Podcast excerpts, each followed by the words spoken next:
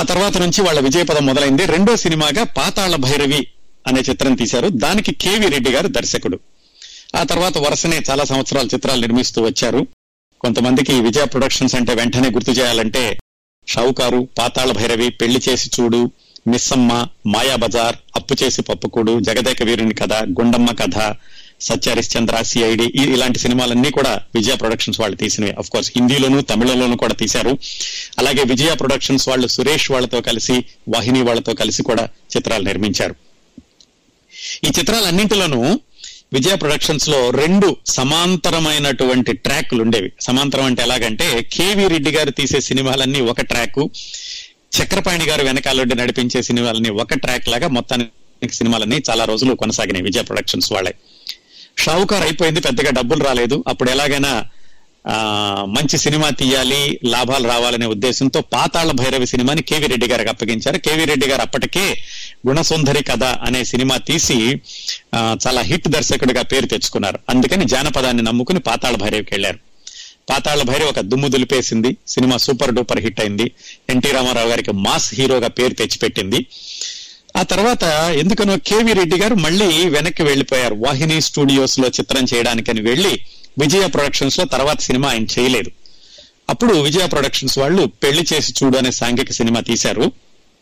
అయితే అది కూడా బాగానే ఆడింది.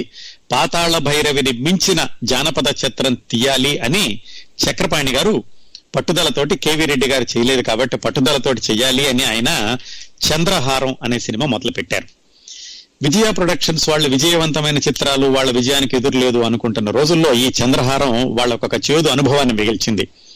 ఏమైందంటే ఆ సినిమాలో చక్రపాణి గారే కూర్చుని ఆ కేవీ రెడ్డి గారి సహచరుడైన కమలాకర కామేశ్వరరావు గారిని దర్శకుడిగా పరిచయం చేస్తూ ఈ చంద్రహార సినిమా మొదలుపెట్టారు.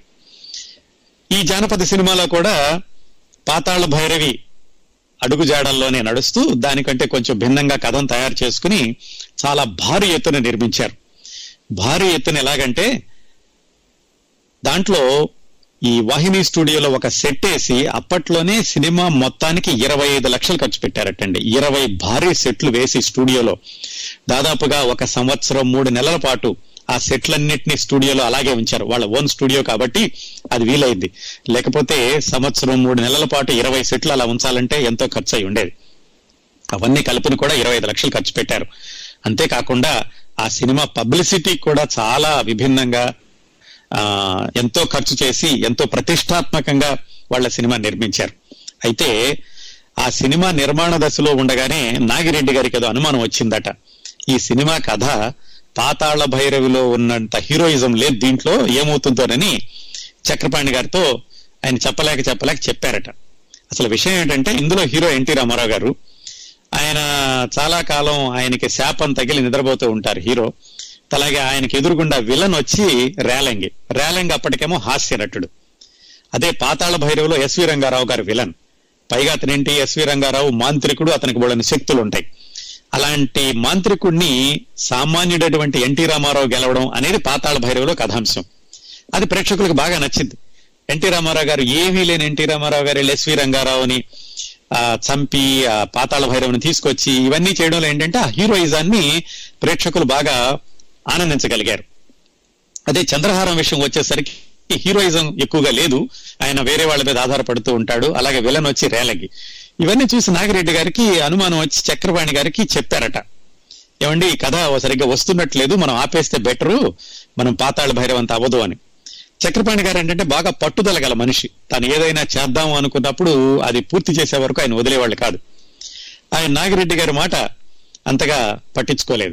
అయితే నాగిరెడ్డి గారికి మాత్రం పూర్తిగా ఆయనతోటి ఆర్గ్యూ చేసి దాన్ని ఆపించేసేటటువంటి శక్తి లేదు. ఎందుకంటే ఇద్దరు ఒకళ్ళనొకళ్ళు అర్థం చేసుకుంటూ ఆ కంపెనీ నడుపుకుంటూ వచ్చారు.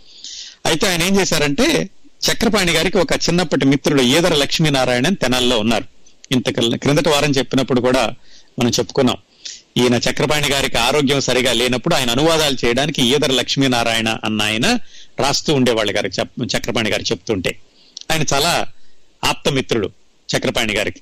అప్పుడు నాగిరెడ్డి గారు ఆయనకి కబురు చేసి అయ్యా నువ్వు వచ్చి ఒకసారి చెప్పు ఈ చక్రపాణికి ఈ సినిమా ఆపేసేయమని చెప్పి నా మాట వినేటట్లేడు. అంటే ఒకరోజు ఈయన ఈదర లక్ష్మీ నారాయణ అన్న ఆయన మద్రాసు వెళ్ళారు. చక్రపాణి గారికి చెబుదామని. పొద్దున్నే ట్రైన్ దిగారు. చక్రపాణి గారి ఇంటికి వెళ్ళారు. ఆయన చూడగానే చక్రపాణి గారు ఆయనకి మాట్లాడే అవకాశం ఇవ్వకుండా రావయ్య కూర్చో. నిన్ను రమ్మనమని చెప్పి నాగిరెడ్డి గారు కబురు చేశారు కదా. ఈ సినిమా ఆపేసేయమని నాకు రికమెండేషన్ చేయమన్నారు కదా. అవన్నీ నాకు తెలుసు. నువ్వు చెప్పినా నాగిరెడ్డి చెప్పినా ఎవరు చెప్పినా వినను. ఆరు నూరైనా నూరు ఆరైనా ఈ చంద్రహారం సినిమా పూర్తవుతుంది. దీన్ని ప్రతిష్టాత్మకంగా ఎక్కువ పబ్లిసిటీ దీన్ని రిలీజ్ చేస్తాను. ఎలాగో వచ్చావు కాబట్టి ఇలా స్నానం చేసి కాఫీ టిఫిన్ చేద్దామని ఆయన మనసులో ఉన్నదంతా చదివినట్టుగా ఈయన చెప్పేశారట.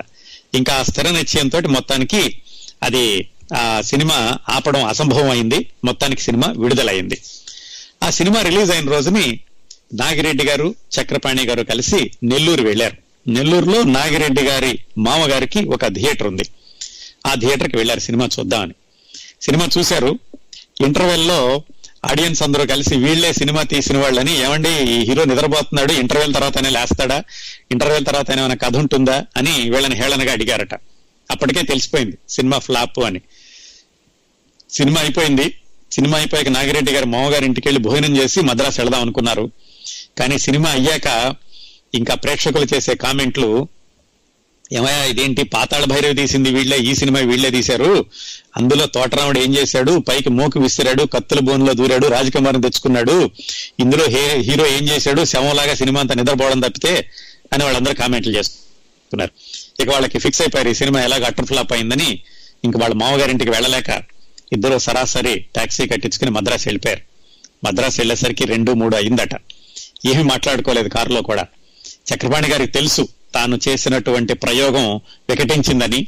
నాగిరెడ్డి గారికి తెలుసు తను చెప్పిన మాట చక్రపాణి వినకపోవడం వల్ల ఎలా అయిందని. కానీ ఇద్దరు ఏమీ ఒకళ్ళనొకళ్ళు మాట్లాడుకోకుండా కారు దిగాక చ- నాగిరెడ్డి గారు సరే చక్రపా సరే చక్కన చక్కన అనేవాళ్ళట ఆయన్ని. సరే నిద్రపో అన్నారట. మర్నాడు పొద్దున్నే లేవగానే చక్రపాణి గారు ఇంకా పడుకునే ఉన్నారట. వెళ్ళి లే చక్కన ఓ పాతిక గంగలో కలిసాయిలే అంటే పాతిక లక్షలు పోతే పోయినలే. మన జనం మనకి చక్కటి పాఠం చెప్పారు. ఇక నుంచి మనం ప్రయోగాల జోలికి వెళ్ళకుండా ప్రతిష్టాత్మక ప్రతిష్టకు పోకుండా మంచి సినిమాలు తీద్దాం ఏం పర్వాలేదు దీని గురించి బాధపడద్దు అని ఆయనకి ధైర్యం చెప్పారట. అది ఆ విధంగా వాళ్ళకి మొదట్లోనే పాతాళ భైరవి పెళ్ళి చేసి చూడు తర్వాత అత్యంత పరాజయం పాలైన చిత్రం చంద్రహారం. దాంతో చక్రపాణి గారికి కూడా కొన్ని పాఠాలు తెలిసిని ఎలాంటి ఎక్స్పెరిమెంట్స్ చేయకూడదో ప్రేక్షకులకి వినోదం కావాలి ప్రేక్షకులకి సాహసోపేతమైన కార్యాలు ఉండేటటువంటి సినిమా కావాలి ఇలాంటివన్నీ చక్రపాణి గారు కూడా తెలుసుకున్నారు. ఆ చంద్రహారం తర్వాత వాళ్ళు తీసిన సినిమా మిస్సమ్మ. ఈ చంద్రహారం ఎలాగైతే దెబ్బకొట్టిందో ఎలాగైనా సరే ఆ అద్దులో వచ్చిన నష్టాలన్నీ పూడ్చుకోవడానికి ఒక మంచి వినోదాత్మకమైన సినిమా తీయాలని వాళ్ళు మిస్సమ్మ సినిమాకి ప్రణాళికలు సిద్ధం చేసుకున్నారు. చక్రపాణి గారు బెంగాలీ భాష నుంచి తెలుగులోకి నవలలు అనువాదం చేశారు చాలా పెద్ద పేరు తెచ్చుకున్నారు అని చెప్పుకున్నాం కదా. అయితే ఆయన చిత్ర నిర్మాణంలో ఎప్పుడూ కూడా బెంగాలీ నవలల మీద ఆధారపడలేదు. ఎందుకంటే చక్రపాణి గారికి ప్రయోగాత్మక చిత్రాలు అంటే కూడా ప్రేక్షకులు ఆమోదించే సినిమాలు తీయడం ఆయనకి చాలా ఇష్టమైంది. అలాగే ఏదైతే బీటెన్ ట్రాక్ అయినా కానీ ప్రేక్షకులు ఆమోదించేటటువంటి ప్రూవ్ చేసుకున్నటువంటి ట్రాక్లోనే సినిమాలు తీద్దాం అనుకోవడంతో ఆయన బెంగాలీ నవలల మీద బెంగాలీ కథల మీద ఎక్కువగా ఆధారపడలేదు. అయితే మిస్సమ్మ సినిమాకి వచ్చేటప్పటికి ఏమైందంటే ఆయన చాలా రోజుల క్రితం అంటే నైన్టీన్ ఫార్టీ టూలోనే ఒక మన్మెయి గర్ల్స్ స్కూల్ అనే ఒక బెంగాలీ నాటకాన్ని తెలుగులో ట్రాన్స్లేట్ చేశారు. దాని పేరు ఉదర నిమిత్తం. అది ఎప్పుడు పంతొమ్మిది వందల నలభై రెండులోనే అంటే ఇంకా వీళ్ళు సినిమాలో అనుకోక ముందే వాళ్ళు ఆ- ఆయన ఆ నాటకాన్ని రాసేటప్పుడు ఇది తెలుగు సినిమాకి బాగుంటుంది అని ఆయనకు ఒక ఆలోచన వచ్చింది. దానిలో కథ ఏంటంటే ఇది బెంగాలీ నాటకం. ఒక ఇద్దరు అమ్మాయి అబ్బాయి వాళ్ళిద్దరు భార్యాభర్తలుగా నటించి ఉద్యోగం కోసమని భార్యాభర్తలుగా నటించడం తర్వాత ఒకళ్ళనొకళ్ళు ప్రేమించి పెళ్ళి చేసుకోవడం అది కథ. దాన్ని సినిమాగా తీద్దాం అనుకున్నారు ఈ చంద్రహారం ఫెయిల్ అయ్యాక ఒక సాంఘిక సినిమా తీద్దామని. కాకపోతే ఏమైందంటే దాంట్లో రెండున్నర గంటల మూడు గంటల సినిమాకి సరిపోయే కథ లేదు. అప్పుడు చక్రపాణి గారే ఆయన ట్రాన్స్లేట్ చేశారు. ఇంకొక నవల. దాని పేరు డిటెక్టివ్. దాన్ని రాసిన పేరు శరదిందు బెనర్జీ శరత్చంద్ర చట్టోపాధ్యాయ కాదు. ఆ దాంట్లో ఏంటంటే ఒక తప్పిపోయినటువంటి అమ్మాయిని వెతకడానికి ఒక డిటెక్టివ్ వెళ్ళడం. దాన్ని దీన్ని ఈ రెండింటిని కలిపి చక్రపాణి గారు మిస్సమ్మ కథ తయారు చేశారు. మిస్సమ్మ కథ తయారు చేసి మొత్తానికి ఆ రెండు కలిపి తయారు చేసిన కథ ఇద్దరికి బాగా నచ్చింది. నాగిరెడ్డి గారికి చక్రపాణి గారికి. దీనికి స్క్రిప్ట్ అంతా అంటే కథ మాటలు చక్రపాణి గారే రాశారు. పాటలు అవన్నీ పింగళ నాగేంద్రరావు గారు మిగతా వాళ్ళు వచ్చారు. దీంట్లో హీరోయిన్ విషయం వచ్చేసరికి ఒక పెద్ద ఇన్సిడెంట్ జరిగింది. ఇప్పటికి కూడా అందరూ చెప్తూ ఉంటారు.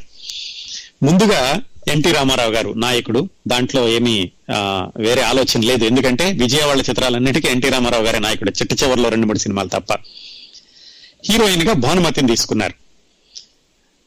అప్పట్లో ఇంకొక ఆచారం ఏంటంటే తెలుగులో తీసేటప్పుడే తమిళంలో కూడా ప్యారల్గా తీస్తూ ఉండేవాళ్ళు. చాలా వరకు నటినట్లు తెలుగు తమిళంలో అందరి ఇద్దరు రెండు రకాల ప్రేక్షకులకి పరిచయం కాబట్టి తమిళంలో కూడా తీస్తూ ఉండేవాళ్ళు. తెలుగులో ఎన్టీ రామారావు గారు భానుమతి తమిళంలోనేమో హీరోగా జమినీ గణేష్ అని పెట్టుకున్నారు.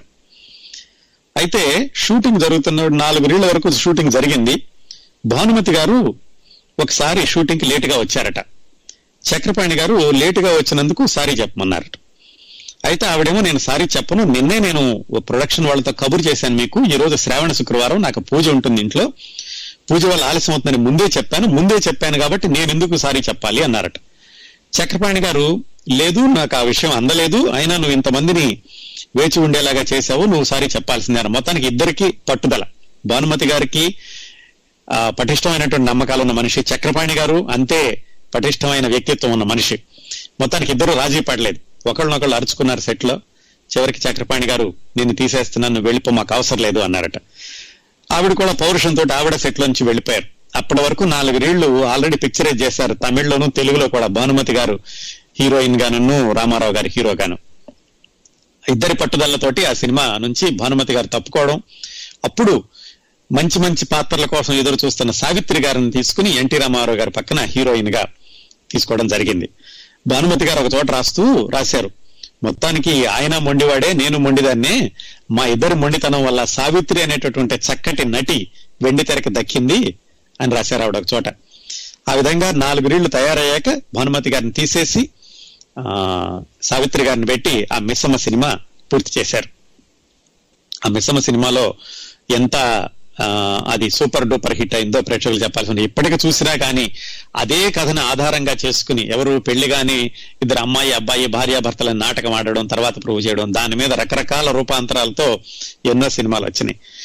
అట్లాగే ఈ సినిమాలో అక్కినే నాగేశ్వరరావు గారు ఇంకొక హీరో ఇంకొక ప్రధాన పాత్ర.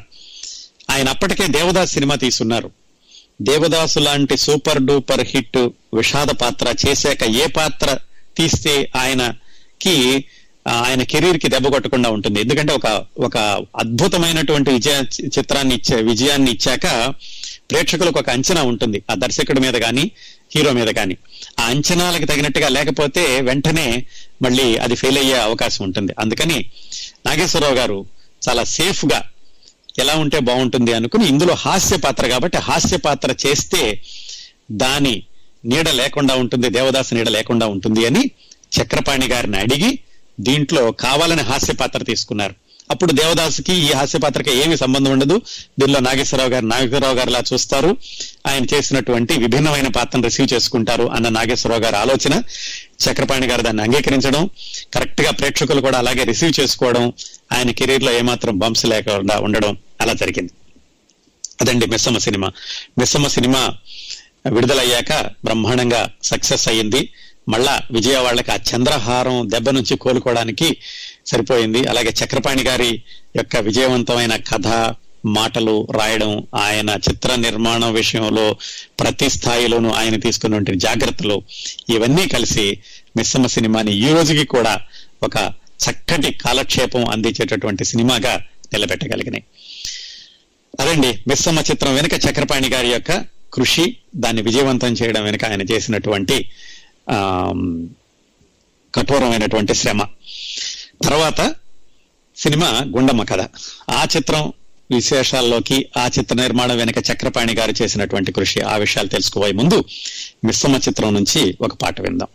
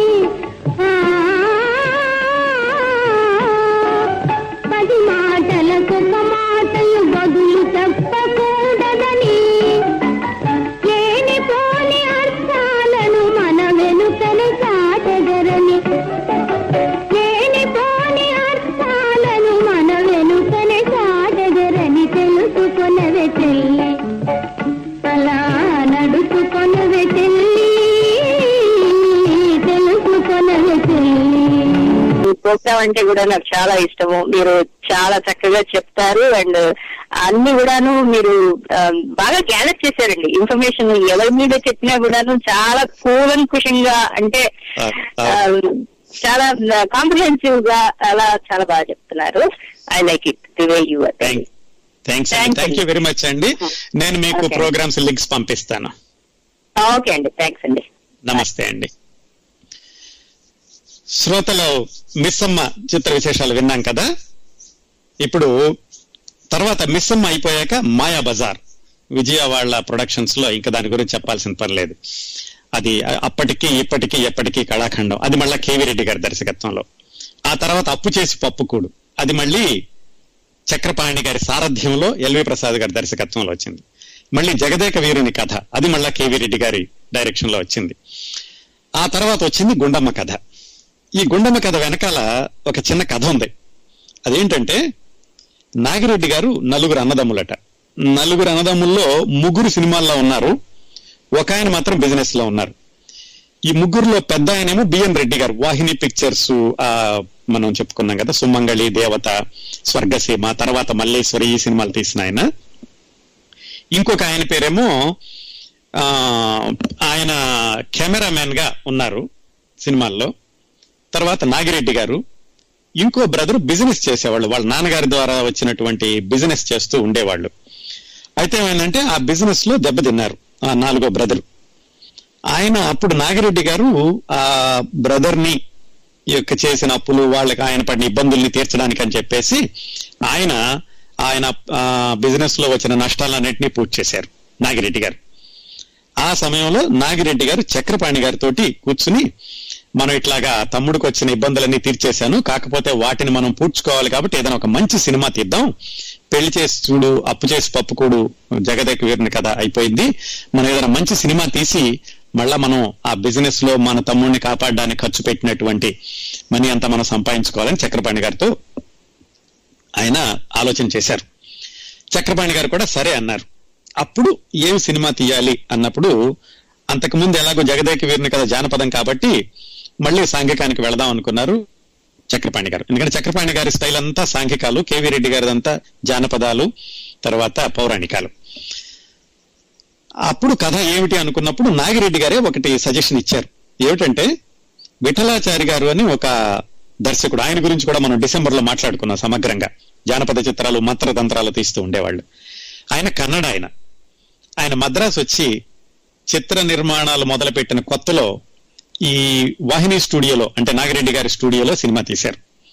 తీసినప్పుడు నాగిరెడ్డి గారు ఆయనకి చాలా సహాయం చేశారు. ఆ సహాయానికి గుర్తుగా విఠలాచార్య గారు తీసిన ఒక కన్నడ సినిమా రైట్స్ అన్ని నాగిరెడ్డి గారికి ఇచ్చేశారు. ఆ కన్నడ సినిమా పేరు మనే తుంబెద హేణు. అయితే అది గుండమ్మ కథకి మూలం. అది కథ పూర్తిగా కాదు. దాంట్లోంచి ఒక చిన్న ఇన్సిడెంట్ తీసుకున్నారు. ఆ కథలో ఎలా ఉంటుందంటే విఠలాచారి గారు తీసిన కన్నడ సినిమా కథలో ఒక గుండమ్మ ఆవిడకో భర్త ఆవిడకో సొంత కూతురు సవతి కూతురు. సవతి కూతురు కాబట్టి ఆవిడ ఎక్కువ ప్రేమ ఉండదు కాబట్టి ఆ సవతి కూతురికి ఒక పిచ్చివాడిని ఇచ్చి పెళ్ళి చేస్తుంది. ఆ సవతి కూతురుకు మేనమామ. ఆ మేనమామ గుండమ్మ ఇలాగా సవతి కూతురికి అన్యాయం చేసిందని చెప్పి ఆయన ఏం చేస్తాడంటే జైలుకు వచ్చిన అబ్బాయిని వీడు చాలా ధనవంతుడు అని మాయ మాటలు చెప్పి గుండమ్మ ఒరిజినల్ కూతురికి ఇచ్చి పెళ్ళి చేస్తాడు. అట్లా గుండమ్మ ఎలాగైతే సవతి కూతురికి పిచ్చివాడినిచ్చి పెళ్ళి చేస్తుందో గుండమ్మ కూతురికి ఇంకొక నేరస్తుడినిచ్చి పెళ్ళి చేసి ఆ సవతి కూతురు మేనమామ నాటకం ఆడతాడు. ఆ విధంగా కథ అంతా సాగుతూ ఉంటుంది. ఈ కథంతా నాగిరెడ్డి గారు వాళ్ళ అన్నయ్య బిఎన్ రెడ్డి గారికి చెప్పి ఇట్లా మనం సినిమా తీద్దాం అని చెప్పి ఆ బిఎన్ రెడ్డి గారిని దర్శకుడిగా పెట్టుకుందామని ఆయన పిలిచి చెప్పారు. బిఎన్ రెడ్డి గారును డివి నరసరాజు గారిని అప్పట్లో ఆయన కొత్తగా సినిమాల్లో రాయడానికి వచ్చారు. ఆ తర్వాత యమగోళ ఇలాంటి సినిమాలు రాశారు ఆయన. ఆయన కూర్చోబెట్టుకుని స్క్రిప్ట్ అంతా రాశారు. అయితే ఏమైందంటే బిఎన్ రెడ్డి గారికి ఆయన అప్పటికే మంచి చిత్రాల దర్శకుడిగా పేరు తెచ్చుకున్నారు. ఈ రీమేక్ సినిమా తీయడం అంటే బాగుండదేమో అని నాగిరెడ్డి గారికి అనుమానం వచ్చి సరే సినిమా స్క్రిప్ట్ అయితే బాగానే వచ్చినట్టుంది కానీ నువ్వు చేస్తే బాగుండదేమో ఆల్రెడీ నీకు మంచి చిత్రాల దర్శకుడిగా పేరుంది ఇది రీమేక్ సినిమా నువ్వెందుకు తీయడం అని ఆయన మళ్ళా పి పుల్లయ్య అని ఇంకో దర్శకుడిని అడిగారు. అడిగితే ఆయన కూడా ఏం చేశారంటే నాగిరెడ్డి గారు చెప్పిన కథ విన్నారు. స్క్రిప్ట్ అంతా తెప్పించుకుని చూసి ఇది స్క్రిప్ట్లో ఆయన చెప్పినటువంటి బిగువు పట్టు ఉన్నట్టు లేదు ఇది నేను కూడా చెయ్యను అన్నారు. అప్పుడు మళ్ళీ చక్రపాణి గారిని పిల్- చక్రపాణి గారితో కూర్చుని ఇలా అయింది మనం రెండు ఆయన బిఎన్ రెడ్డి గారేమో చేస్తే బాగుండదు పిల్లయ్య పుల్లయ్య చేయను అన్నాడు ఏం చేద్దామని చక్రపాణి గారితో కూర్చుని ఆలోచించడం మొదలుపెట్టారు నాగిరెడ్డి గారు. అప్పుడు చక్రపాణి గారు ఒకసారి అసలు మనం స్క్రిప్ట్ వెనక్కి తిరిగి చూద్దామని ఆయన స్క్రిప్ట్ అంతా చూసి ఇది బాగాలేదు దీంట్లో ఇది తెలుగులో యథాతథంగా చేస్తే అంత హిట్ అవ్వదు. పైగా దీంట్లో చాలా లోపాలున్నాయి లోపాలు ఉన్నాయి ఈ కథలోను. ఈ గుండమ్మకి సవతి కూతురు పిచ్చివాడికి ఇచ్చి పెళ్ళి చేశాక ఆ అమ్మాయి ఏం చేయట్లేదు. అమ్మాయి మేనమం చేశాడు మిగతా కథ అంతా ఆ అమ్మాయికి సానుభూతి రాదు. ప్రే ప్రేక్షకుల్లో నుంచి ఇలాగేవో కథలో ఉన్నటువంటి లోపాలన్నీ చక్రపాణి గారికి తెలిసినాయి.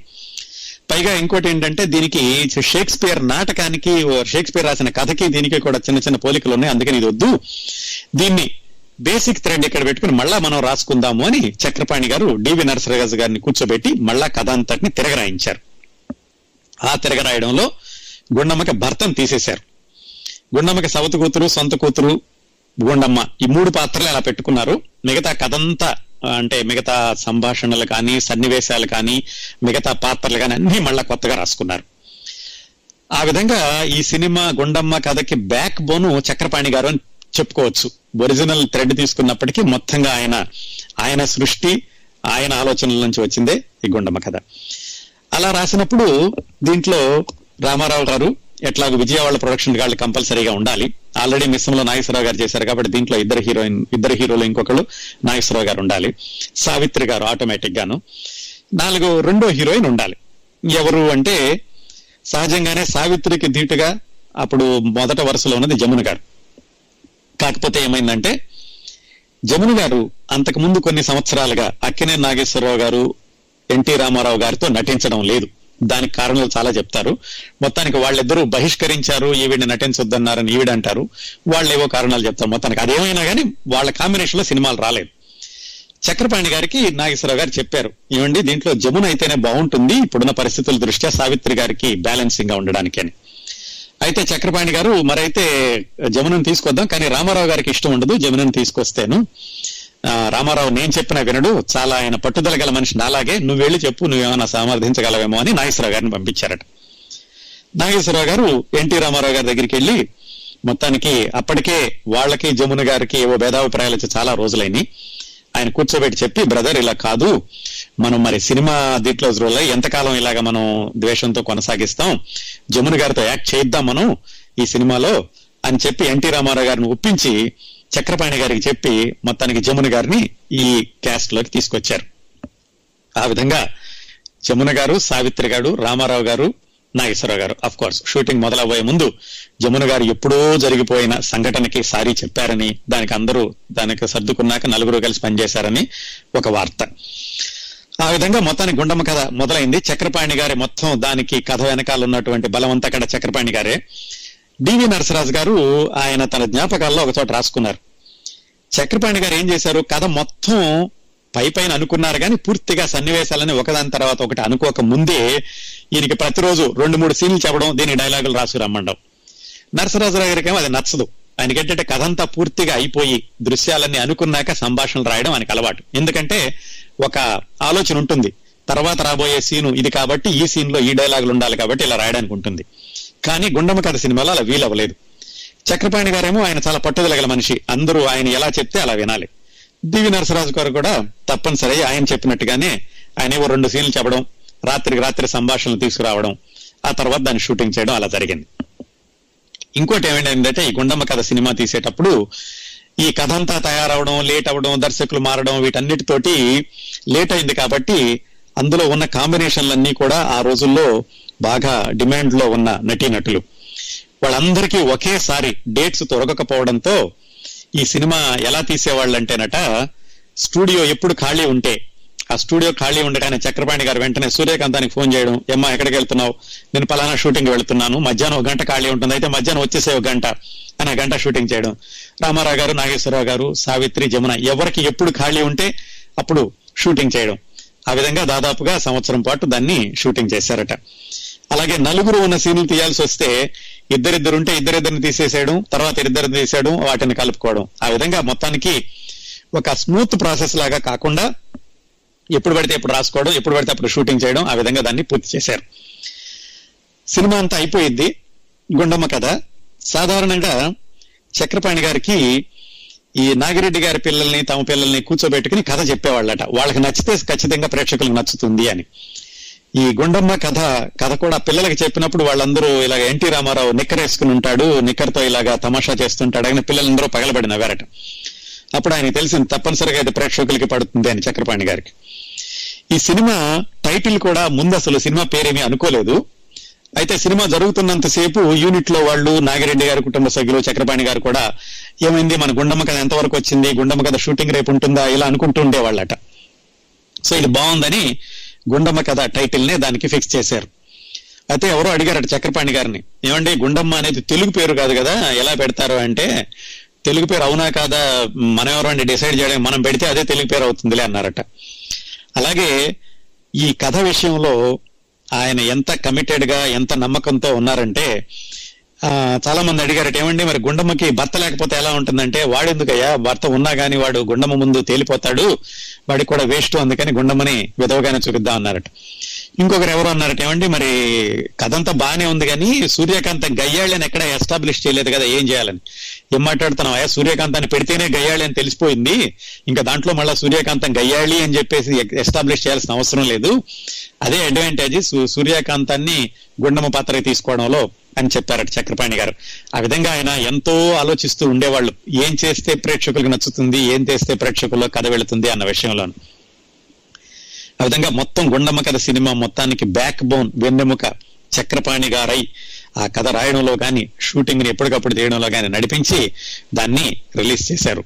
ఈ చిత్రం యొక్క ఇంకొక విశేషం ఏంటంటే క్రిందటి వారం చెప్పుకున్నాం. ఇది ఎన్టీ రామారావు గారికి వందో సినిమా అక్కినే నాగేశ్వరరావు గారికి తొంభై తొమ్మిదో సినిమా వాళ్ళిద్దరూ కలిసి నటించింది పదో సినిమా. అయితే ఈ సినిమా రిలీజ్ అవడానికి ముందు చూసిన వాళ్ళందరూ ఈ సినిమా ఎట్టి పరిస్థితుల్లో ఫెయిల్ అవుతుంది దీనిలో కథ లేదు ఓన్లీ డైలాగ్స్ మాత్రం ఉన్నాయి కథాబలం లేనప్పుడు ఎవరు చూస్తారు అని. కేవీ రెడ్డి గారు అయితే గట్టిగా చెప్పారట. అసలు ఈ సినిమా చూడరు ఖచ్చితంగా అట్టర్ ఫెయిల్యూర్ అవుతుంది అని. ఏమైతేనేమో సినిమా రిలీజ్ అయింది సూపర్ డూపర్ హిట్ అయింది. ఫస్ట్ షో నుంచి కూడా దానికి చక్కటి ప్రతిస్పందన రావడమే కాకుండా హాస్యాన్ని ప్రేక్షకులందరూ హాయిగా ఎంజాయ్ చేయడం ఆ సినిమాని సూపర్ డూపర్ హిట్ చేశారు. చక్రపాణి గారు ఏదైతే అనుకున్నారో కథ రాసేటప్పుడు ఎలా తీస్తే ప్రేక్షకులు నచ్చుతుంది అనుకున్నారో అది నూటికి నూరు శాతం ఆయన దాంట్లో విజయవంతం అయ్యారు. కేవీ రెడ్డి గారు తర్వాత మొదటి వారం అయ్యాక అన్నట్టు ఆయన ఏముంది మొదటి వారం విజయవాడ సినిమా కాబట్టి అడిగింది రెండో వారం చూడండి ఈ సినిమా ఆడుతుందేమో అని అన్నట్టు ఆయన. ఆ తర్వాత కొన్ని రోజుల తర్వాత లేదండి సినిమా ఇంకా ఆడుతుందంటే ఈ సినిమా ఎలా చూస్తున్నారో నాకు తెలియట్లేదండి అన్నాడు. చిట్ట చివరి వరకు కూడా కేవీ రెడ్డి గారికి ఈ గుండమ్మ కథ సినిమా మీద అసలు ఆ సినిమా ఎందుకు ఆడింది జనాలు ఎందుకు చూసారా ఆయనకు అర్థం కాలేదట. కానీ ఇప్పటికి కూడా మనం గుండమ్మ కథ సినిమా చూస్తే హాయిగా చక్కగా ఏమాత్రం మనసు కష్టపడకుండా ఆ హ్యూమర్ని కానీ దానిలో ఉన్న కామెడీని కానీ ఎంజాయ్ చేస్తూ చూడొచ్చు. అది చక్రపాణి గారికి ఉన్న దార్శనికత అనేది కొంచెం పెద్ద మాట అవుతుందేమో. మొత్తానికి ప్రేక్షకుల నాడి ఆయన కరెక్ట్గా కనిపెట్టగలడు అనడానికి గుండమ్మ కథ ఒక ఉదాహరణ. ఇంకోటి ఏంటంటే ఆ ఈ గుండమ్మ కథ సినిమా అయిపోయాక చక్రపాణి గారు మంచి రైటర్ అనుకున్నాం కదా ఆయన భారతి అని ఒక మంత్లీ ఉండేది. దాంట్లో గుండమ్మ కూతుళ్ళ కథ అని ఒక సీరియల్ లాగా ఒక కథ రాశారు పెద్ద కథ రాశారు. దాంట్లో ఏంటంటే ఈ గుండమ్మ కథ సినిమా అయిపోయాక దానికి సీక్వెన్స్గా తర్వాత సంఘ సంఘటనలు ఎలా ఉంటే బాగుంటుంది అనేది. కాకపోతే దాన్ని ఎందుకనో ఆయన సినిమా తిందామని ఎప్పుడు అనుకోలేదు. చాలా సంవత్సరాల తర్వాత ఎన్టీఆర్ కృష్ణ కాంబినేషన్లో వయ్యారి భామలు వగలమారి భర్తలను ఒక సినిమా వచ్చింది. దాంట్లో ఈ చక్రపాణి గారు రాసిన గుండమ్మ కూతుళ్ళ కథలోని కొన్ని సన్నివేశాలు కొన్ని ఛాయలు కనిపిస్తూ ఉంటాయట. ఈ సినిమా కూడా గుండమ్మ కథ కూడా తెలుగులోను తమిళలోను రెండిట్లోనూ రిలీజ్ అయింది. తమిళంలోనేమో చక్రపాణి గారు డైరెక్ట్ చేశారు. కేవలం కథా స్క్రీన్ కథా స్క్రీన్ ప్లే కాకుండా డైరెక్షన్ కూడా ఆయనే చేశారు తమిళంలో. మొత్తానికి రెండు భాషల్లోనూ అది సూపర్ సక్సెస్ అయింది గుండమ్మ కథ. ఇంకొక విశేషం ఏంటంటే దాదాపుగా ఈ గుండమ్మ కథే విజయ ప్రొడక్షన్స్లో వచ్చిన చిట్ట చివరి అత్యంత విజయవంతమైన చిత్రం అని చెప్పొచ్చు. తర్వాత సినిమాలు తీశారు కానీ గుండమ్మ కథ అంత సూపర్ డూపర్ హిట్ సినిమాల తర్వాత రాలేదు. రకరకాల కారణాలు ప్రేక్షకుల అభిరుచులు మారడం కానీ చక్రపాణి గారు ప్రేక్షకుల అభిరుచుల్ని అందుకోలేకపోవడం కానీ ఏదన్నా కానీ విజయ ప్రొడక్షన్స్ బ్యానర్లో చిట్ట చివరిగా సూపర్ డూపర్ హిట్ అయిన తెలుగు సినిమా దాదాపు గుండమ్మ కథగానే మిగిలిపోయింది. అదండి గుండమ్మ కథ సినిమా. ఆ తర్వాత విజయవారు తీసే ప్రతి విజయ ప్రొడక్షన్స్ వాళ్ళ ప్రతి చిత్రంలోనూ చక్రపాణి గారి హస్తం ఉంటూ ఉండేది. ప్రతి సీన్ లోనూ ఆయన ఉంటూ ఉండేవాళ్ళు. ఒక కేవీ రెడ్డి గారి చిత్ర విశేషాల్లో విషయాల్లో మాత్రమే ఈయన కల్పించుకోకుండా కేవీ రెడ్డి గారు ఆయన సొంతంగా తీసుకుంటూ ఉండేవాళ్ళు. ఇంకా ఈ గుండమ్మ కథ తర్వాత చక్రపాణి గారు తీసిన కొన్ని సినిమాలు వాటి విశేషాలు తెలుసుకోబోయే ముందు గుండమ్మ కథ నుంచి ఒక పాట విందాం.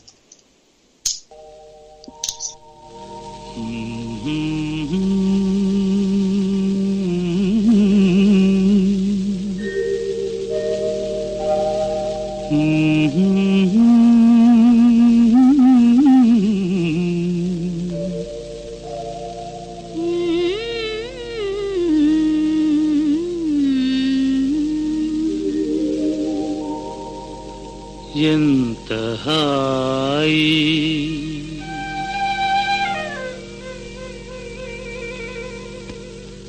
ఎంత హాయి రే ఎంత మధురమే హాయి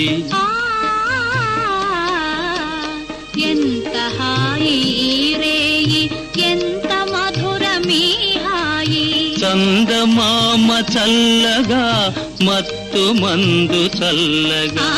చందమామ చల్లగా పన్నీటి జల్లు చల్లగా. ఎంత హాయి ఎంత హాయి రే ఎంత మధురమే హాయి ఎంత హాయి.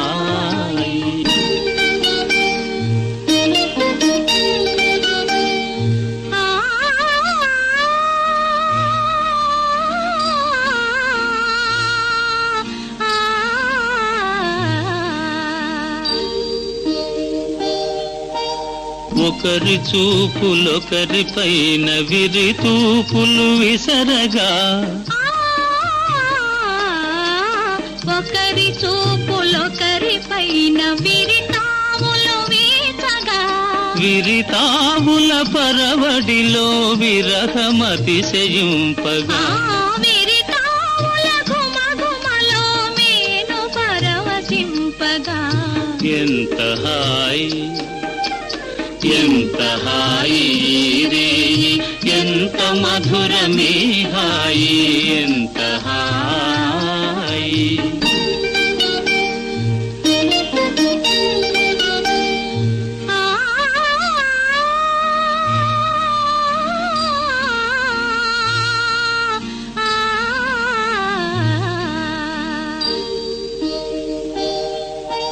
కానరాని కోయిలలు మనల మేలు కొలుపగా.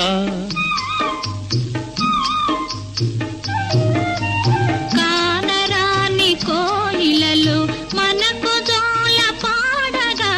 మధుర భావలాహిరిలో మనము తూలిపోవగా. మధుర భావల హరిలో మనము తేలిపోవగా. ఎంత హాయి ఎంత హాయి రే ఎంత మధురమే హాయి చందమామ చల్లగా మత్తు మందు చల్లగా ఎంత హాయి.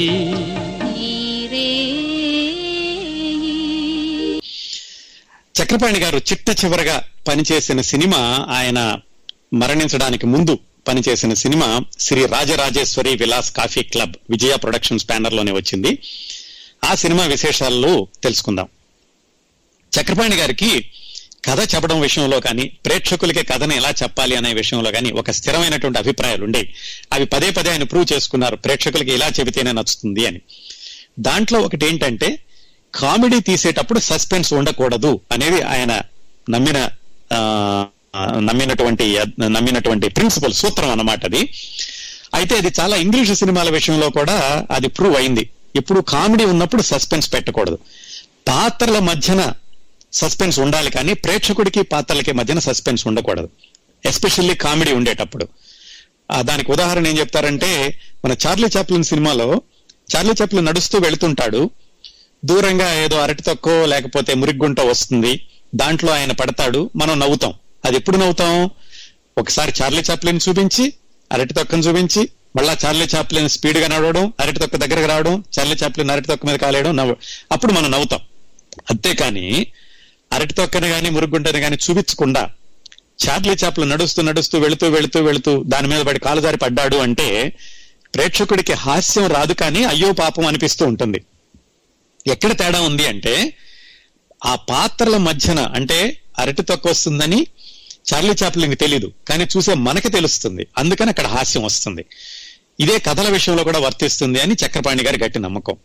అందుకే మిస్సమ్మ సినిమాలో కూడా ఎస్వి రంగారావు గారు కూతురు సావిత్రి అన్న విషయం ముందులో చెప్పేసేస్తారు. ఎవరికి? మనకి చెబుతారు. కానీ వాళ్ళకి తెలియదు అనమాట మనకు తెలుస్తుంది ప్రేక్షకులకు తెలుస్తుంది పాత్రలకు తెలియదు అప్పుడు ప్రేక్షకులకి సస్పెన్స్ ఉంటుంది. అరే వీళ్ళిద్దరికి ఈ విషయం ఎలా తెలుస్తుంది ఎలా తెలుస్తుంది అని ప్రేక్షకుడికి సస్పెన్స్ వస్తుంది. కానీ అదే పాత్రల మధ్యన కూడా సస్పెన్స్ పెట్టేస్తే ప్రేక్షకుడిని మోసం చేసినట్టు అవుతుంది అది చెప్పకపోతే. ఈ సిద్ధాంతాన్ని ఆయన నమ్మేవాళ్ళు. ఎందుకు ఇంత వివరంగా చెప్పుకున్నామంటే ఈ Rajarajeshwari Vilas coffee club cinema నిర్మాణంలోను కథ సమయంలోనూ కూడా చక్రపాణి గారు ఇలాంటి ఫార్ములానే పెడదామని ప్రయత్నించారు. నిజానికి ఈ cinema Rajarajeshwari Vilas coffee club ఒక మలయాళం సినిమా. దానికి అనువాదం.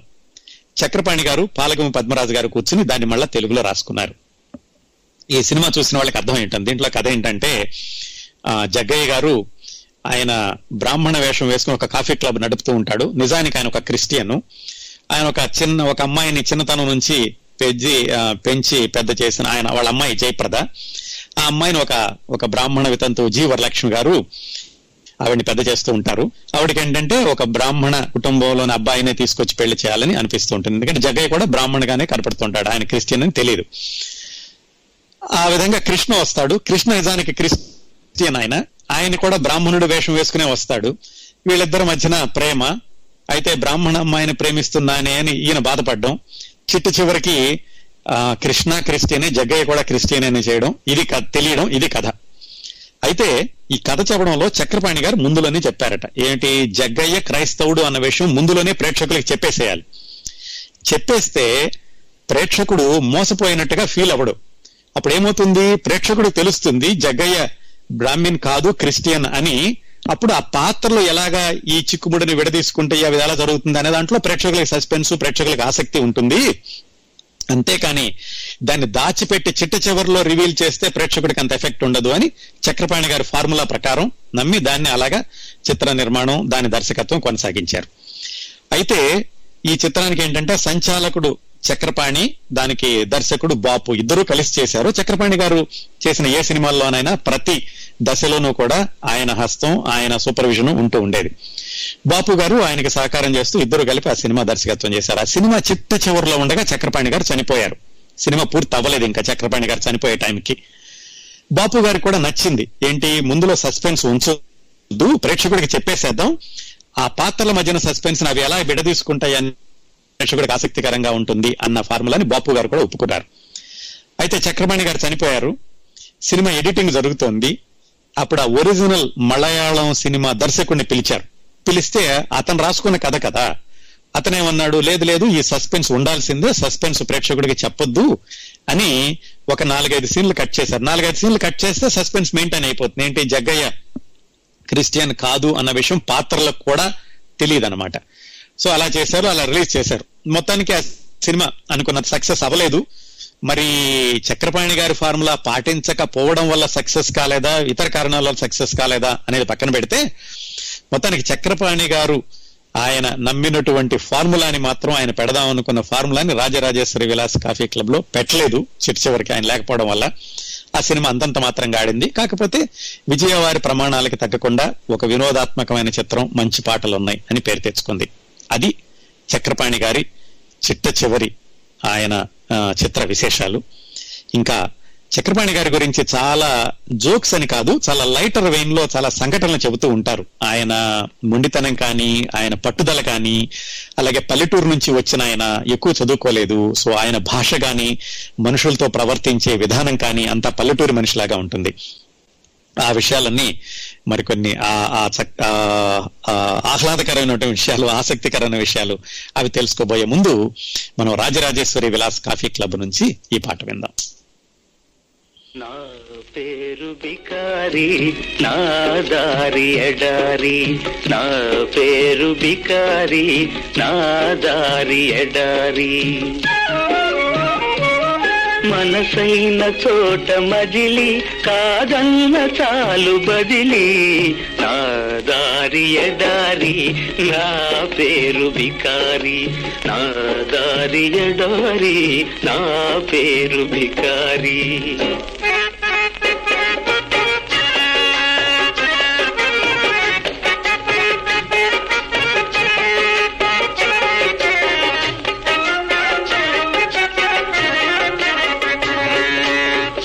తోటకు తోబుట్టువును ఏటికి నే బిడ్డను. పాట నాకు సైదోడు పక్షి నాకు తోడు. విసుగురాదు ఖుషి పోదు వేసటలేనే లేదు మూడు సార్లు మాట్లాడటం జరిగింది. కాకపోతే మీ శీర్షికలన్నీ బాగుంటాయండి. ఇంకా నేను అది ప్రత్యేకంగా అసలు నేను చెప్పదలుచుకోవట్లేదు ఇంకా అసలు అది. నేనైతే ఎక్కడున్నా అసలు ఆ టైం మాత్రం మిస్ అవ్వను. నేనైతే అసలు మీ శీర్షికలు. నాకు ఒక చిన్న ప్రశ్న అండి. మీది కౌముది ఇది ఉంది కదా మీ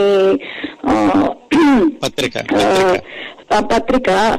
అందులో మీరు కొత్త వాళ్ళని ఎట్లా తీసుకుంటారండి? ఇప్పుడు ఎవరైనా ఆధ్యాత్మికంగా ఆర్టికల్స్ రాసి పంపించడం ఇట్లాంటివి ఏమైనా ప్రోత్సహిస్తున్నారా మీరు? లేకపోతే ఎట్లాగా అది అసలు? తప్పనిసరిగా అందరికీ స్వాగతమేనండి. కౌముది అనేది పెద్ద వేదిక అది. కొత్త పాత. ఏమీ తేడా లేదు. మంచిగా ఉంటే గనక పాఠకులకు బాగుంటుంది అనుకుంటే అందరికీ ప్రోత్సహిస్తున్నాం. మీరు జస్ట్ నాకు మెయిల్ పంపించండి. Editor at Kaumudi dot net అని కానీ. కిరణ్ ప్రభా Kiran Prabha at Gmail dot com కానీ మీరు మెయిల్ పంపించి ఆర్టికల్స్ పంపిస్తే. డెఫినెట్గా రివ్యూ చేసి మాట్లాడి మనం బాగుంటుంది అనుకుంటే పాఠకులకు నచ్చుతుంది అనుకుంటే తప్పనిసరిగా మేము ప్రచురణ తీసుకుంటామండి. ఓకేనండి సరేనండి. నేను మీకు ముందు మెయిల్ పంపించి వివరాలు పంపిస్తానండి. దాని తర్వాత మనం కాంటాక్ట్లో ఉందాము. ఓ తప్పనిసరిగానండి. Kiran Prabha at Gmail dot com simple అండి. సరేనండి. సరే లేదంటే editor at Kaumudi dot net కైనా పంపించండి. Thank you very much Lakshmi గారు. వింటూ ఉండండి. థ్యాంక్ యూ అండి. బాయ్ ఓకేనండి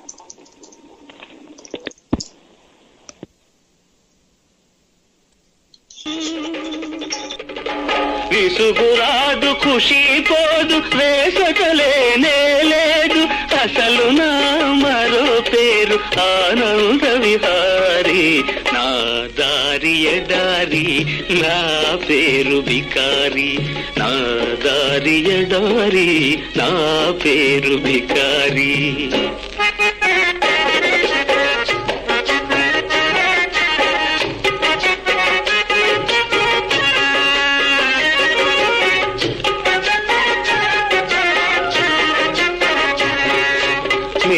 కొని కలలుగని మేఘాల మేడపై మెరుపు తీగలాంటిన ప్రేయసిను హించుకొని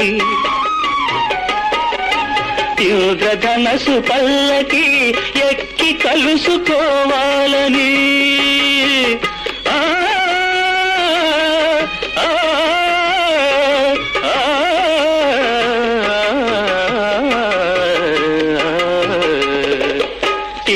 ధనసు పల్లకి ఎక్కి కలుసుకోవాలని ఆకాశ వీధిలో పయనించు బాటసారి. నా దారి ఎడారి నా పేరు వికా చక్రపాణి గారి గురించినటువంటి కొన్ని ఆసక్తికరమైన విశేషాలు తెలుసుకుందాం. విజయ ప్రొడక్షన్స్ ఈ బ్యానర్ ఎప్పుడైనా మీరు మళ్ళా మాయాబజార్ సినిమా కానీ జగదేక వీరుని కదా ఇలాంటి సినిమాలు మళ్ళా గుండమ్మ కదా మిసమ్మ చూడండి. ఆ బ్యానర్ ఉంటుంది కదా దాని లోగోలో ఒక జెండా ఎగురుతూ ఉంటుంది. జెండాలో హనుమంతుడు జెండాపై కపిరాజ్ అన్నమాట ఆయన ఉంటూ ఉంటాడు. ఆ సినిమాలు వచ్చిన రోజుల్లో ఎంత ఇదిగా ఉండేదంటే తెర మీద ఆ లోగో కనపడి జెండా ఎగరడం మొదలు పెట్టగానే ప్రేక్షకులకి అమ్మయ్య మూడు గంటల పాటు మనం హాయిగా ఏమాత్రం బాధలన్నీ మర్చిపోయి చక్కటి సినిమా కాలక్షేపం సినిమా చూడొచ్చు అనుకుంటూ ఉండేవాళ్ళు. అంతటి ఒక ప్రామాణికతని దాని నాణ్యతని తీసుకొచ్చిన మనిషి చక్రపాణి గారు. అయితే మధ్యలో నట ఎప్పుడైనా రీలు తెగిపోయి ఒక ఐదు నిమిషాలు బ్లాంక్ వచ్చినా కానీ అది కూడా జనాలు విజయ ప్రొడక్షన్స్ వాళ్ళు చేసినటువంటి గిమ్మిక్కు వాళ్ళ కథలో ఒక భాగం అనుకునే వాళ్ళట. అంత డెడికేటెడ్గా అంత నమ్మకంగా చూస్తూ ఉండేవాళ్ళు విజయ వాళ్ళ చిత్రాలని. ఆ లోగోలో ఒక మాట ఉంటుంది. దాంట్లో ఏంటంటే క్రియాసిద్ధి సత్వే భవతి అని ఒక ఒక మాట రాసి ఉంటుంది అనమాట ఆ లోగోలో. దానికి అర్థం ఏంటంటే జన్మత మనిషిలో ఎంతో శక్తి ఉంటుంది. దాని కంటిన్యూషను మహతాం నోపకరణే అంటే దాంతో ఎన్నో సాధించవచ్చు. మనిషిలో ఉన్నటువంటి జన్మత ఉన్న శక్తితోనే ఎన్నో సాధించవచ్చు అనేది ఆ విజయ లోగో ఆ లోగోలో ఉన్నటువంటి వాక్యం యొక్క అర్థం. ఎందుకు చెప్తున్నానంటే చక్రవాణి గారి చక్రపాణి గారి జీవితం చిన్నప్పటి నుంచి చూసుకుంటే ఆయనకి చదువు లేకపోయినా ఆస్తి లేకపోయినా ఆరోగ్యం లేకపోయినా ఇవన్నీ సాధించగలిగారు. ఇవన్నీ కూడా జన్మత మనిషిలో ఉన్నటువంటి శక్తి మూలాన వచ్చిందే. ఆ లోగోలో ఆ వాక్యం కూడా చక్రపాణి గారే సజెస్ట్ చేశారట. అలాగే ఆయన్ని మీరు మరి ఇంత ప్రేక్షకుల నాడిని ఇలా పట్టుకోగలుగుతున్నారు ఎలాగూ అంటే ఆయన చెప్పారట నేను పెద్దగా చదువుకుంది లేదు చదివినోళ్ళు ఏది చెబితే అది అర్థం చేసుకుంటాను ఏది గుడ్డు ఏది ఏది ఏది ఏది గడ్డు ఏది గుడ్ అని నేను తెచ్చుకోగలను. అందరూ కోడి టైపు జొన్నలు తిని జొన్నలు రెట్టేస్తారు మనకేం పెద్దగా తెలియదు. కాబట్టి మన ఐడియాలన్నీ నేలబారుగా ఉంటాయి. మన వాళ్ళంతా మామూలు మనుషులు కాబట్టి నాకు నచ్చినయే వాళ్ళకి నచ్చుతాయి అని తెలుస్తుంది అని తెలుస్తుంది. ఇంతకు మించి నా విజయ రహస్యం ఏమీ లేదు. తప్పిపోయిన గాడిదని ఎలా కనిపెట్టాలి అంటే నేనే గాడిదనైతే ఎలాగూ అని ఆలోచించే గాడిద ఎక్కడికి వెళ్తుందో వెళ్తే గాడి గాడిద దొరుకుతుంది. నేను చేసే పని కూడా అదే అని ఆయన చెప్తూ ఉండేవాళ్ళట. అలాగే ఆయన సినిమాలకి చాలా సినిమాలకి విజయవారి అనేక సినిమాలకి విజయవంతమైన సినిమాలకి మాటలు పాటలు రాసింది పెంగళి నాగేంద్రరావు గారు. ఒకసారి పెంగ ఒక సంఘటన ఏం జరిగిందంటే పెంగళ నాగేంద్రరావు గారు చనిపోయినప్పుడు పేపర్లో పెంగళ నాగేంద్రరావు గారు చనిపోయారన్న వార్త వేసి ఫోటో మాత్రం చక్రపాణి గారి ఫోటో వేశారు పొరపాటున. అదెవరో ఫోన్ చేసి ఆంధ్రపత్రిక వాళ్ళకి చెప్పారట అయ్యా మీరు పెద్ద పొరపాటు చేశారు. చనిపోయిందేమో పెంగళ నాగేంద్రరావు గారు. ఫోటో వేసింది మాత్రం చక్రపాణి గారి ఫోటో వేశారు. అంటే వాళ్ళు కూడా చాలా నొచ్చుకుని వెంటనే చక్రపాణి గారికి ఫోన్ చేసి సారీ చెబుదామని ఫోన్ చేసి ఆయన చెప్తే ఆయన అన్నారట ఏం పర్లేదు నువ్వు కరెక్టే చేశావు. ఆడిపోతే ఆడిపోతే నేను పోయినట్టే కదా అన్నట్ట. ఎందుకంటే ఆ పెంగళ నాగేంద్రరావు గారు అంత బ్యాక్ బోన్గా ఉంటూ ఉండేవాళ్ళు విజయ చిత్రాలకి. అది ఆయనలో ఉన్నటువంటి సెన్స్ ఆఫ్ హ్యూమరు ఆ తేలిగ్గా తీసుకోవడం. అట్లాగే ఇందాక చెప్పుకున్నాం కదా గుండమ్మ కథ సినిమాలో గుండమ్మ ఆవిడని గయ్యాళ్ళని ఎలా చూపించాలంటే చూపించేదేంటి? సూర్యకాంతాన్ని పెడుతుంటే సరిపోతుంది అని. అలాగే ఆయన సెట్లో కూడా చాలా పల్లెటూరు మనిషిలాగా పల్లెటూరు భాషలాగా మాట్లాడుతూ ఉండేవాళ్ళట. లో బడ్జెట్ సినిమా ఎలా తీయాలి అని ఎవరో అడిగితే ఏముందండి? ఎగ్గొట్టండి పారితోషికం ఎగ్గొట్టండి అదే లో బడ్జెట్ సినిమా అవుతుంది అని చెప్పారట. ఎవరో అడిగారట ఏమండి మీరు ఎప్పుడు పాత మొహాలు చూసి చూసి చూసి జనాలకు మొహం మొత్తుతే కొత్త వాళ్ళతో సినిమా తీయచ్చు కదా అంటే అని నువ్వంటున్నావు వాళ్ళ పిక్చర్లు ఏమో వంద రోజులు ఆడుతున్నాయి పాత వాళ్ళవి. మేము బుక్ చేసినప్పుడు రామారావు రంగారావు సావిత్రి అందరూ కొత్త వాళ్ళే కదా. వాళ్ళతో హాయిగా జరిగిపోతుంది. వాళ్ళని కాదని చెప్పేసి మళ్ళీ మనం కొత్త వాళ్ళతో తీసే తలనొప్పి ఎవడు భరిస్తాడు అని అంటూ ఉండేవాళ్ళట. అలాగే ఒక కంపెనీలో ఒక పాత రచయితను తీసేసి ఒక కొత్త రచయితని పెట్టారట. పాత రచయిత వచ్చి తన కష్టాన్ని చక్రపాణి గారికి చెప్పుకున్నట్టు ఏమండి చూడండి వాళ్ళు నన్ను అనవసరంగా తీసేశారు అని. అంటే ఈయన అన్నాడట నిన్ను పెట్టుకుని ఆళ్ళు ఏడవాలి కానీ నువ్వెందుకు ఏడుస్తావు అనవసరంగా అని అన్నట్టు ఆయన అందుకనే అంటారు ఆయన మాట కొంచెం కటువుగా ఉంటుంది కానీ చెప్పేటటువంటి విషయంలో మాత్రం ఎంతో ఆ వాస్తవం ఉంటూ ఉంటుంది. ఆయన మాట్లాడే దాంట్లో కొంచెం కటువుగా అనిపించినా కానీ అని. అందుకే మాయాబజార్ సినిమాలో ఒక ఒక సంభాషణ ఉంటుంది. శాస్త్రం కటువుగా నిష్కర్షగా చెబుతుంది ఏదైనా. కానీ దాంట్లో ఉన్నటువంటి అర్థాన్ని మాత్రం మనం సరిగ్గా అర్థం చేసుకోవాలని. అలాగే చక్రపాణి గారి విషయంలో కూడా మాట కరుకుగా కొంచెం పల్లెటూరు భాషలా ఉన్న మాటలా ఉన్నప్పటికీ ఆయన ఆయన చెప్పేటటువంటి సత్యాలు మాత్రం చాలా నిత్య సత్యాల్లాగా పచ్చి నిజాల్లాగా ఉంటూ ఉండేవి. అందుకే ఆయన గురించి ఒక సమ్మరైజ్ చేయాలంటే చక్రపాణి గారి గురించి కష్టే ఫలే అనే సూత్రం నమ్మిన వారు ఈయన చక్రపాణి గారి గురించినటువంటి ఒక ప్రత్యేకమైన సంచికలో ఈ మాటలన్నీ రాశారండి. ఆరోగ్యకరమైన వినోదం కోరిన వారు స్క్రీన్ ప్లే రచనలో అసాధారణ ప్రజ్ఞా ధోరణులు మీడియాకు సన్మానాలకి దూరంగా నిరాడంబరంగా జీవించారు. నటీనటులని ఇతర సిబ్బందిని కన్నబిడ్డల్లాగా చూసే వాత్సల్య నిధి. వీళ్ళు విజయ ప్రొడక్షన్స్లో మంత్లీ శాలరీస్ అనుకున్నాం కదా? నెల చివరి రోజునే జీతం ఇచ్చేసేవాళ్ళట. అంటే ఫస్ట్ తారీఖున క్రిందట జరిగిపోయిన నెలకి ఫస్ట్ తారీఖున కాకుండా నెల చివరి రోజు రాత్రే వాళ్ళకి జీతాలు ఇచ్చేవాళ్ళట. అదేంటి అంటే ఇవాళతో నెల అయిపోయింది ఈ రోజు వరకు మీరు పనిచేశారు ఈ రోజే జీతాలు రావాలి మీకు రేపటి వరకు ఎందుకు ఆగడం అని అంటూ ఉండేవాళ్ళట. మాట కఠినం మనసు నవ్యనీత సమానం. జయాపజయాలను ఒకే విధంగా చూడగల స్థిత ప్రజ్ఞత. అందుకనే గుండమ్మ కథ తర్వాత ఎక్కువ విజయవంతమైన చిత్రాలు రాకపోయినప్పటికీ ఆయన నమ్మిన సిద్ధాంతాలను మాత్రం వదులుకోకుండా చిట్ట చివర రాజేశ్వరి విలాస్ కాఫీ క్లబ్ వరకు కూడా ఆయన అలాగే కొనసాగారు. ఆయన యుగ పురుషుడు శక పురుషుడు కాకపోవచ్చు కానీ ఆయన ఒక మహా మనిషి మహా మేధావి క్రాంతదర్శి. ఒక చందమామ బతికున్నన్ని రోజులు చందమామ వస్తున్నన్ని రోజులు ఆయన అమరజీవి చక్రపాణి గారు అమరజీవి. విజయ వారి చిత్రాలు చూస్తున్నంతసేపు ఆయన ఒక చిరంజీవి. ఆ అమరజీవి చిరంజీవి చక్రపాణి గారి జీవితం ఒక ఆదర్శం. ఆయన చూస్తే మనకు తెలుస్తుంది జీవితంలో ఎన్ని అడ్డంకులు అవరోధాలు ఉన్నప్పటికీ విజయాలు సాధించడానికి ఒక నిశ్చయము క్రమశిక్షణ కఠోరమైనటువంటి పరిశ్రమ వస్తే ఉంటే మనిషి ఎన్ని సాధించగలడు అనడానికి చక్రపాణి గారి జీవితమే ఒక ఉదాహరణ. అవండి క్రిందటి వారం ఈ వారం చక్రపాణి గారి గురించిన సమగ్రమైనటువంటి సమాచారాన్ని తెలుసుకుందాం. మళ్ళా వచ్చే వారం మరొక చిత్ర ప్రముఖుడి విశేషాలతో మీ ముందుకు వస్తాను ఈ కార్యక్రమాన్ని ఆదరించి అభిమానిస్తున్న శ్రోతలందరికీ మరొక్కసారి హృదయపూర్వకంగా కృతజ్ఞతలు తెలియజేస్తూ నవ్వుతూ ఉండండి మీ నవ్వులు పది మందికి పంచండి. మళ్ళీ వచ్చే శనివారం కలుసుకుందాం.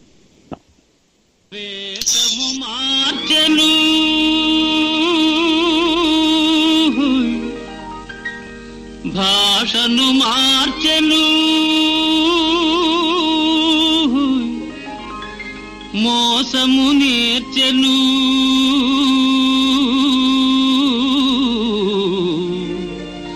అసలు తానే మారను. అయినా మనిషి మారలేదు అతని మమత తీరలేదు. మనిషి మారలేదు అతని మమత తీరలేదు.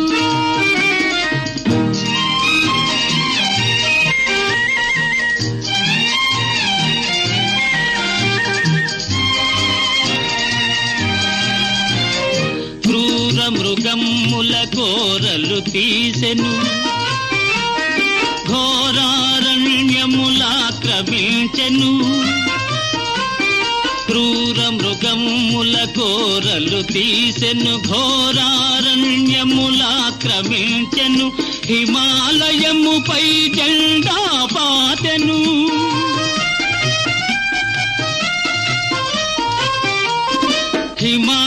విజయముపై జెండా పాతెను ఆకాశంలో షికారు చేసెను. అయినా మనిషి మారలేదు ఆతని కాంక్ష తీరలేదు.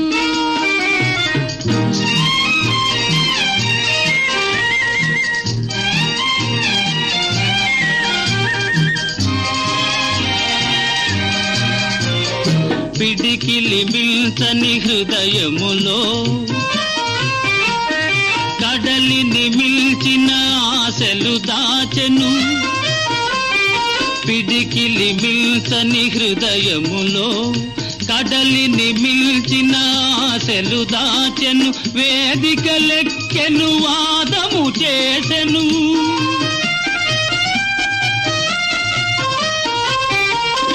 వేదిక లెక్కెను వాదము చేసెను త్యాగమే మేలని బోధలు చేసెను. అయినా మనిషి మారలేదు అతని బాధ తీరలేదు. వేషము మార్చెను భాషను మా